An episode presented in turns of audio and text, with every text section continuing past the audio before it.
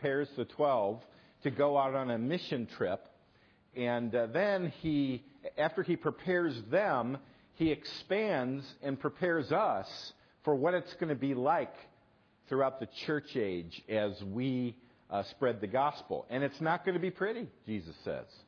Some of you will be handed over uh, to jail, you'll be tortured, you'll be killed. Uh, and last week we looked at the fact that uh, parents will betray children, and children will betray parents. And he says, stay faithful to the end, though. All right? Now, we're going to move from chapter 10 to chapter 11. It's almost like we're going to a completely different book of the Bible today um, because uh, now we, we switch to a different topic. We switch to Jesus communicating with John the Baptist. John has been arrested. John is in jail, and Jesus is out preaching and doing miracles. And here's what happens. In, uh, and, and the, the title is, by the way, Is That It? The Disappointment of John the Baptist. Right? Matthew 11, 1 through 6. When Jesus had finished instructing his 12 disciples, he went on from there to teach and preach in their cities. Now, when John heard in prison about the deeds of the Christ, he sent word by his disciples and said to him, Now remember, John was the one who was baptizing thousands of people in the Jordan River. Jesus walks by and he says, Look, the Lamb of God, this is the Messiah, follow him. He baptizes Jesus. He introduces Jesus to the world. He is the Messiah. But now John is in prison, in verse 3, and he said to him, Are you the one who is to come? Or should we look for another?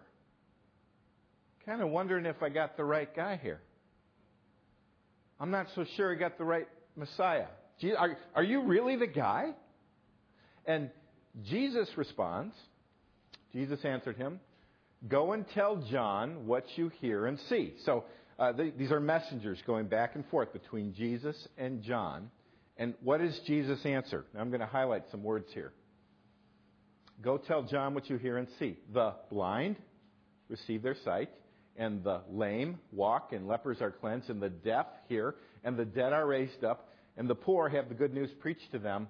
Blessed is the one who is not offended by me. Blessed are those who don't stumble when they encounter me. Now, what is Jesus' answer? Well, here's his answer. He's saying, I am displaying all the signs that authenticate me as the predicted Messiah. In fact, um, I just finished today reading uh, Isaiah. And throughout the book of Isaiah, Isaiah talks about a time when the Messiah will come and the world will change. And here's what the Messiah will do Isaiah 35, 5 through 6. Then the eyes of the blind shall be opened and the ears of the deaf unstopped. Then shall the lame man leap like a deer. So you've got the blind, you've got the lame, you've got the deaf all being healed. So when the Messiah comes, there'll be miraculous healings. Then in Isaiah 26:19, your dead shall live. Their bodies shall rise. You will dwell in the dust. Awake. Uh, you who dwell in the dust, awake and sing for joy.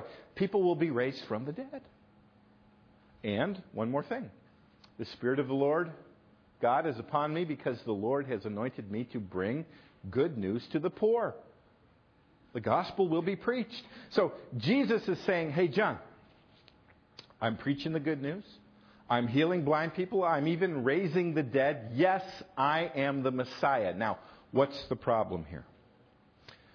When you read these Old Testament prophecies about the coming Messiah and the Messianic age, it appears as if when the Messiah comes, the world changes dramatically when he comes. In other words, it looks like uh, the Messiah will come and the world will be transformed. The resurrection of the dead, of all the dead, will take place. And everybody will be healed who is sick or blind or lame. But Jesus didn't transform the entire world when he came. And what John didn't understand is that the Messiah would come twice. First, to humbly die on a cross to pay for our sin.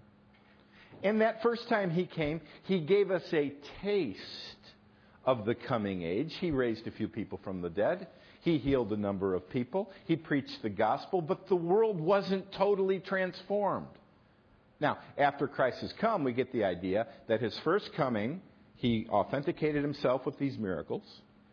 He uh, died to pay for our sins, and for the last 2,000 years, God has been calling out a people to be His, but then He's going to come back a second time and radically change everything. Now, um, let me put some illustrations up here. Here we have the fallen world. Adam and Eve sinned. The world falls into uh, sin and it's cursed, and we are by nature sinners.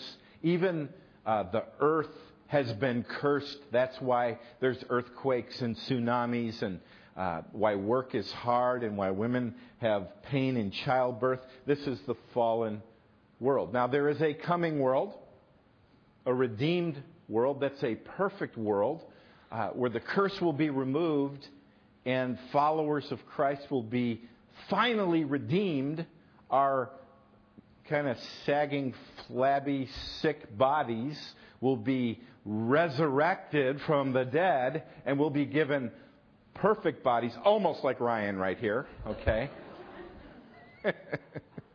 right?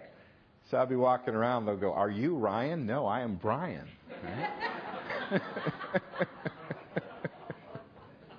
Right? right? Now, the idea, we get, people confuse us all the time, yeah. So. And the, Brad Pitt, too. They go, Are you? And I go, No. Okay. So, so there's coming a, a change. Now, John thought, and a lot of the, the followers of Christ in the first century thought, that this is the world we're living in, but when the Messiah comes, boom, this is what it'll be automatically. The reality is, Jesus came the first time to die. He gave us authentication that He is the Messiah. But now, look at this is the reality.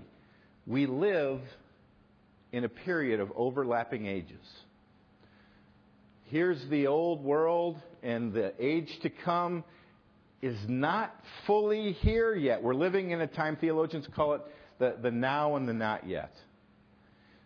The kingdom of God has broken in to this age, but it's not heaven yet. All right?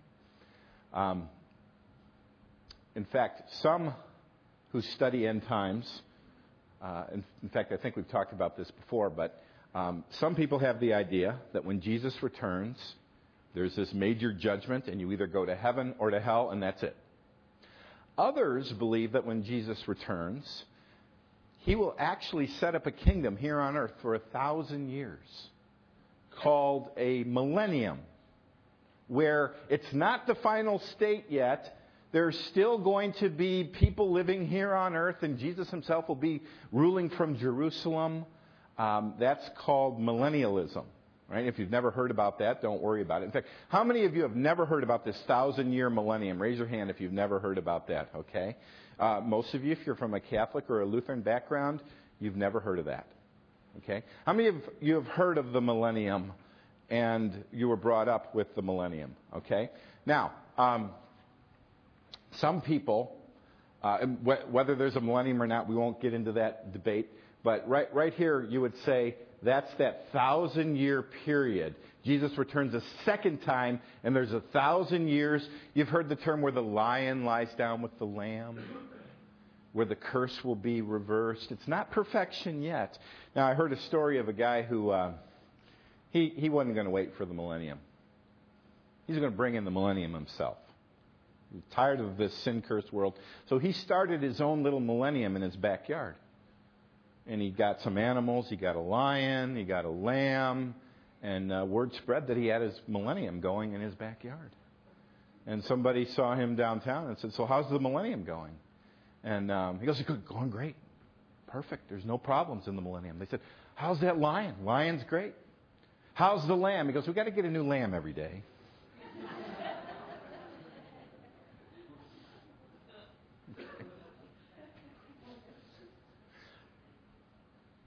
Some of us have a wrong idea about the reality we live in right now.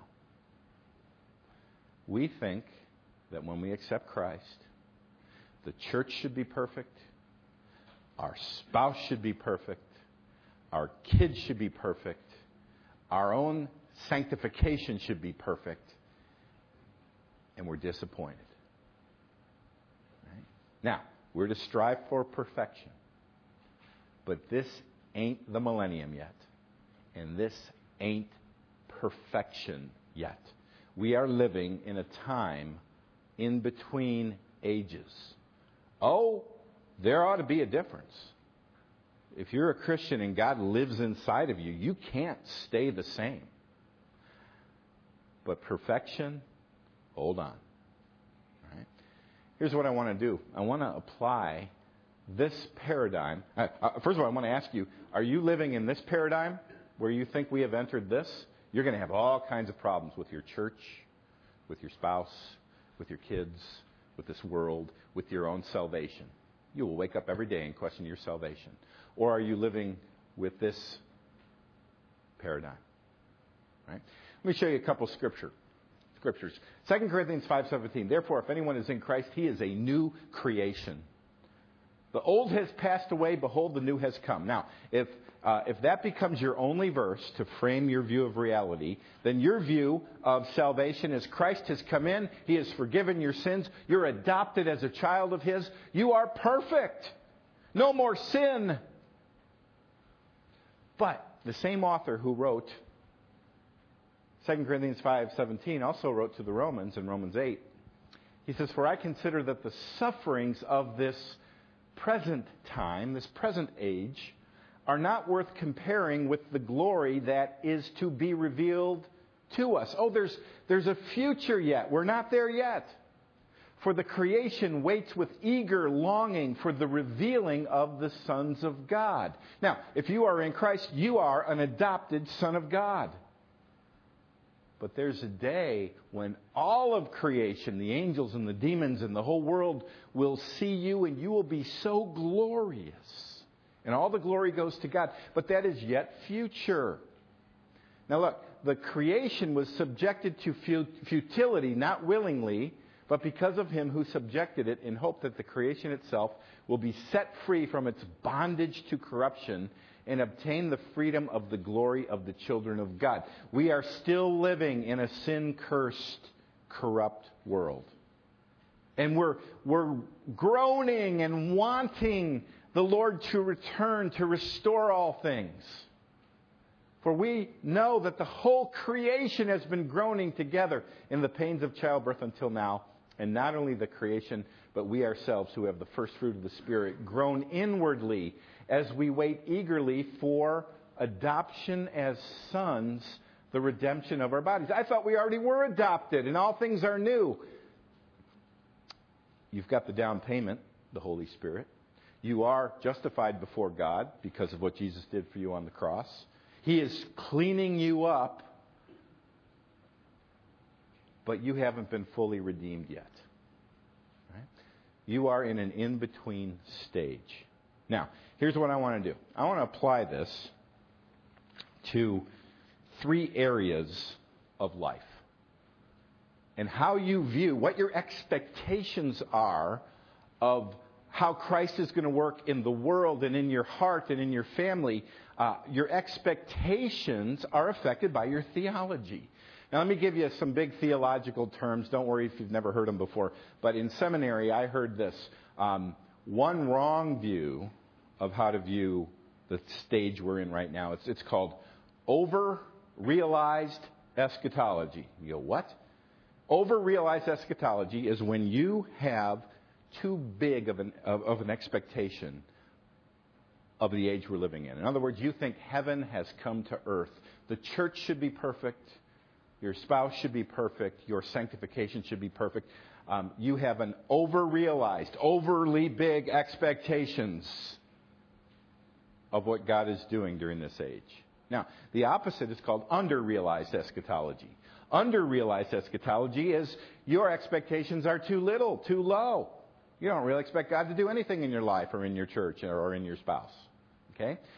If you have a wrong view, you're going to be uh, sadly disappointed with everyone and everything, or you're going to expect nothing out of anyone. All right? Let's apply it to the church first. Okay? Let's talk about the church. By the way, I had a fourth point. I was going to talk about the world, and I timed the sermon, and it was about an hour. So I cut out the first point. I was going to take out uh, every other word out of the sermon, but that wouldn't be good. All right, so we're going to start with the church. Okay? Let me zero in on one reason why you may be disappointed with church, whether it's this church or any church you have ever been in.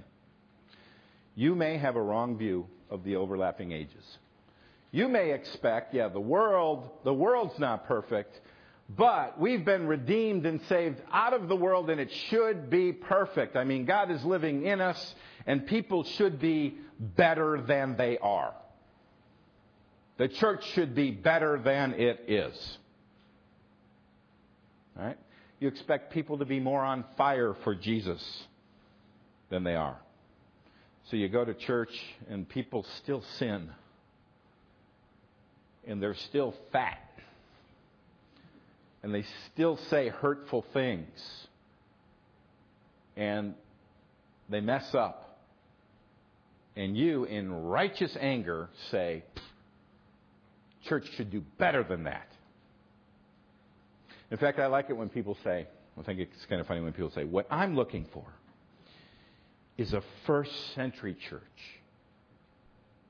You know, like it was in the Bible the first century church. And I always say, now, which, which church do you want to be like? Like the Galatians, who right after Paul left, they adopted a false gospel? And Paul had to rebuke them in a severe letter? Or how about the Corinthians? They were good.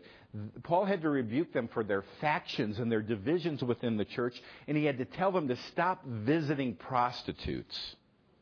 And they were getting unbiblical divorces. They were attending pagan temples and eating the meat. They were getting drunk at communion. That's a good one. And they were denying that there's a future resurrection of the dead. How about we be like the Corinthians? Let's get back to the first century church. Or how about the Ephesian church? Paul writes to Timothy, and he says, um, there are a lot of false teachers in that church. You need to correct them and kick them out. And stop the quarreling during the prayer meetings, you know, the fist fights that are breaking out during the prayer meeting. And Jesus has to tell the Ephesian church, you've lost your first love. You're really good in everything else, but you don't love me anymore. How about we go back to the, the, the Ephesian church? Or how about the Laodicean church that was so lukewarm that Jesus said, I'm about to vomit you out of my mouth? Let's go back and be like the, the first century Laodicean church. Right? Now, what am I saying? Expect nothing? No. Now, that's the other extreme. That's this extreme that the church is nothing more than a human institution Eh, we read a little Bible, we sing a few songs, but don't really expect anything out of the people. No holiness, no change at all. Okay? What I am saying is this there's a type of person who gets quickly disappointed and pretty self righteous about the lack of perfection they see in other people, in other Christians. They're quick to complain about a lack of zeal, a lack of growth, a lack of maturity. In fact, in fact, that's all defined, though, as what they do well. Right? Oh, people need to be more zealous like me. Be careful. You know what I've discovered? Highly critical, highly perfectionistic people are usually blind to the huge log in their own eye. They can go around nitpicking at everybody else, but they've got this huge hypocritical log in their eye. And Jesus said, For with the judgment you pronounce, you will be judged. And with the measure you use, it will be measured to you.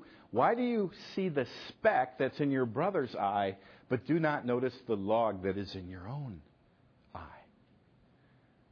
Fact of the matter is, we are redeemed sinners.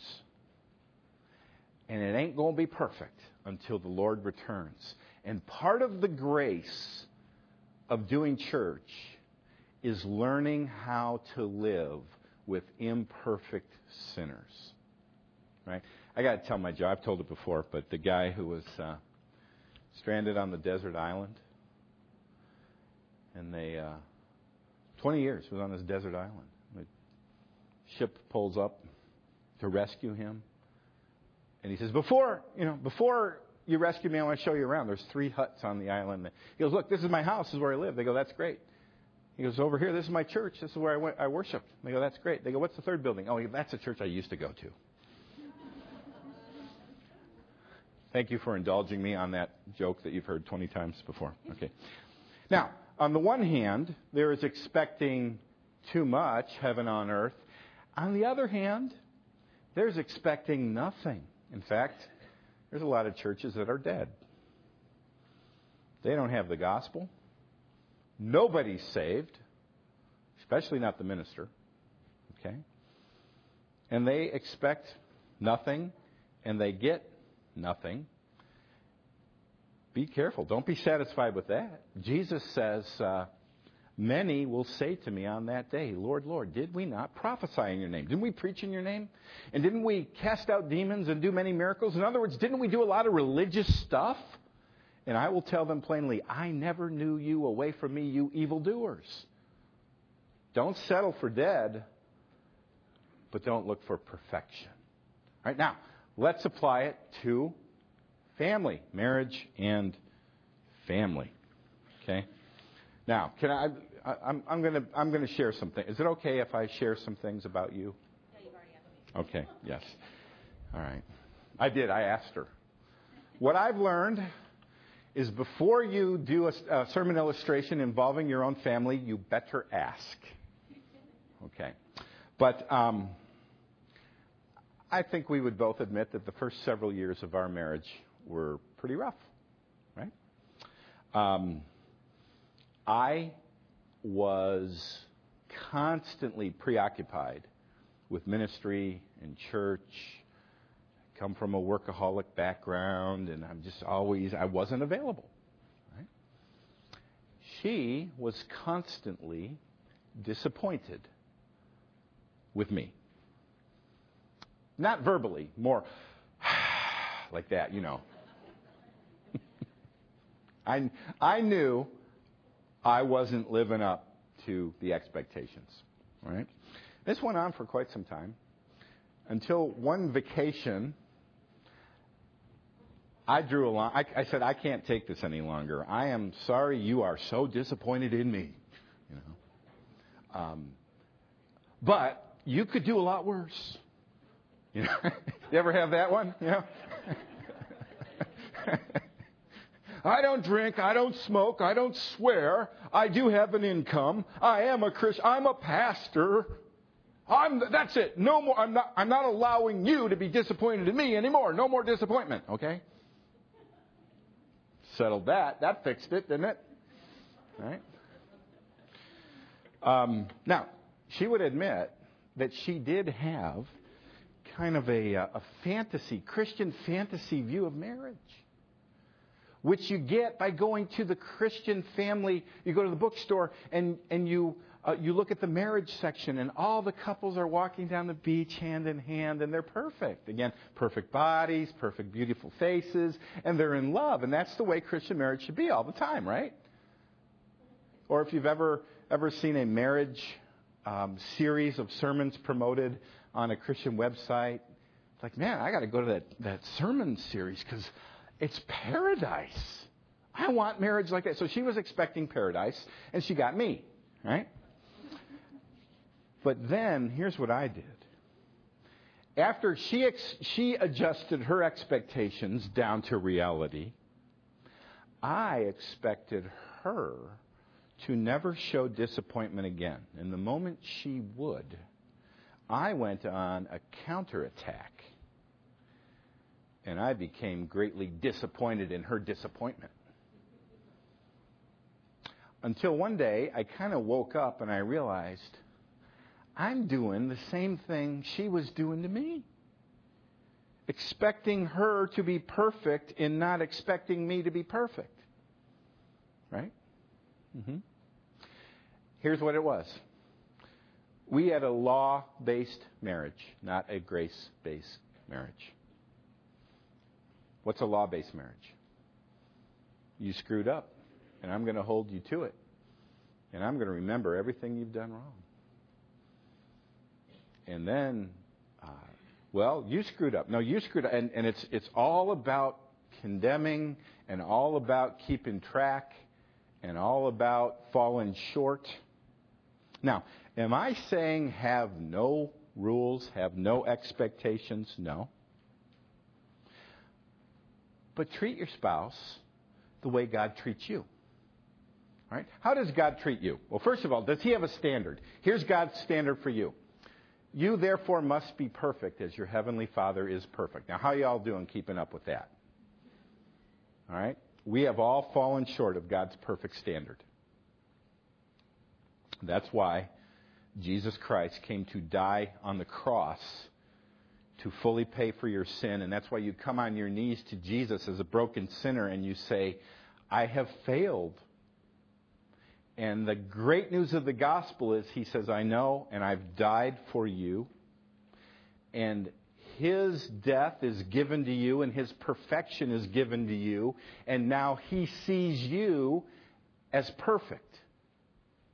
In fact, this was a, a question somebody emailed me this week. Does God see us as perfect or as sinners?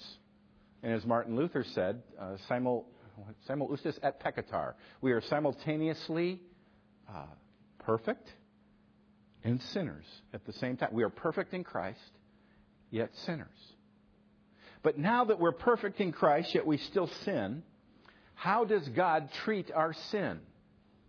Here's how He treats it the Lord is merciful and gracious, slow to anger, and abounding in steadfast love. He will not always chide, nor will he keep his anger forever. He does not deal with us according to our sins, nor repay us according to our iniquities. As a father shows compassion to his children, so the Lord shows compassion to those who fear him. For he knows our frame, he remembers that we are dust. Some translations say, He knows that we are but dust. Now, here's my question. Well, God knows that you are but dust. Do you know that your spouse is but dust? Or must they be perfect? Okay? This applies to how we treat our kids, too. Kids, leave now. Go. Look at this. Uh, you'd think from some churches that the Bible was just a parenting manual full of just, you know, the main verse on how to be a father is right here Ephesians 6 4. Fathers, do not provoke your children to anger, but bring them up in the discipline and the instruction of the Lord. Now, there is discipline, there is instruction, there are standards. Okay? But notice that in the same breath, Paul has to warn, especially us men, not to provoke our children. I think the NIV says um, embitter, or what is the word? Uh, do not. What is it? Exasperate. That's it. That's it. Exasperate. What is exasperating? Riding them so hard and having such high expectations that they are driven to anger. And you know what happens when a kid has that seething anger? One of two things is going to happen. One, they're going to rebel. Or two, they're going to submit, but not out of love, out of fear. You don't want either of those. Right? You know what some of us need to do? Some of us need to go home and repent of our perfectionism. Pastor, you're saying throw out the standards. No, not at all. I'm saying you need to repent, and I need to repent of our perfectionistic standard, which we apply to others, but, but we don't expect God to apply to us. We need to say, I am sorry, spouse. I am sorry, kids. for running this family by law alone and not by grace. And I repent. God, help me to love them the way you love. See how theology affects even family life? Right? Now, this is an important one security of salvation. How does this affect you dealing with whether you are saved or not? Let me um, let me give you four categories of people here. Okay? In fact, in this room right now, I guarantee you there are people in each of these quadrants. First of all, there are the people who are saved and know it. You are saved, you're following Jesus, You've got K-LOVE on all week, and you're praising Jesus, and you're studying your Bible, and um, you just in love with Jesus, and He's in love with you, and you are, we'll call this a disciple. All right? So this is a, a person who's saved and knows it. Now, then there are those who are unsaved and know it. Right? I don't need to convince you that you're not a believer. You know you're not a believer. So we'll call this person the defiant person. But now, let's move from the, the confident column over into the uh, unconfident, the, uh, uh, the, the confused column. This person is unsaved, but they don't know it. This person has gone to church all their life. They think they're saved just because they go to church. This is the deceived person. Remember, Jesus said, Many will say to me on that day. And I'll tell them, I never knew you. A lot of deceived people. But then there is the person who's saved. They're saved and they don't know it. This is the doubtful person. They're truly saved. They're in Christ. They've trusted Him. But they're not where they want to be, and they're wondering if they're even saved at all. I've been here. Horrible place to be, wondering if you're truly saved. Now, the pastor's job when you preach is to comfort the afflicted and to afflict the comfortable, right? Now, sometimes in trying to uh, bring aid and comfort to the doubtful, that just gives the deceived guy more ammunition to go on in his deception. And sometimes when we try to convict the deceived guy, this poor doubtful guy, he goes even further into doubt about his salvation. So I just want to tell you right now, I'm talking to this person. I realize this is dangerous to this guy, but we're going to talk about you who you want to be saved. You do not want to go to hell. You want Jesus to be real. You believe in him, but you're just not feeling as in love as you should be, and you're not seeing the change in your life that you want to see. I want to give you three things as we close here.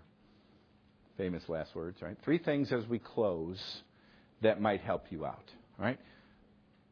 First thing, real simple.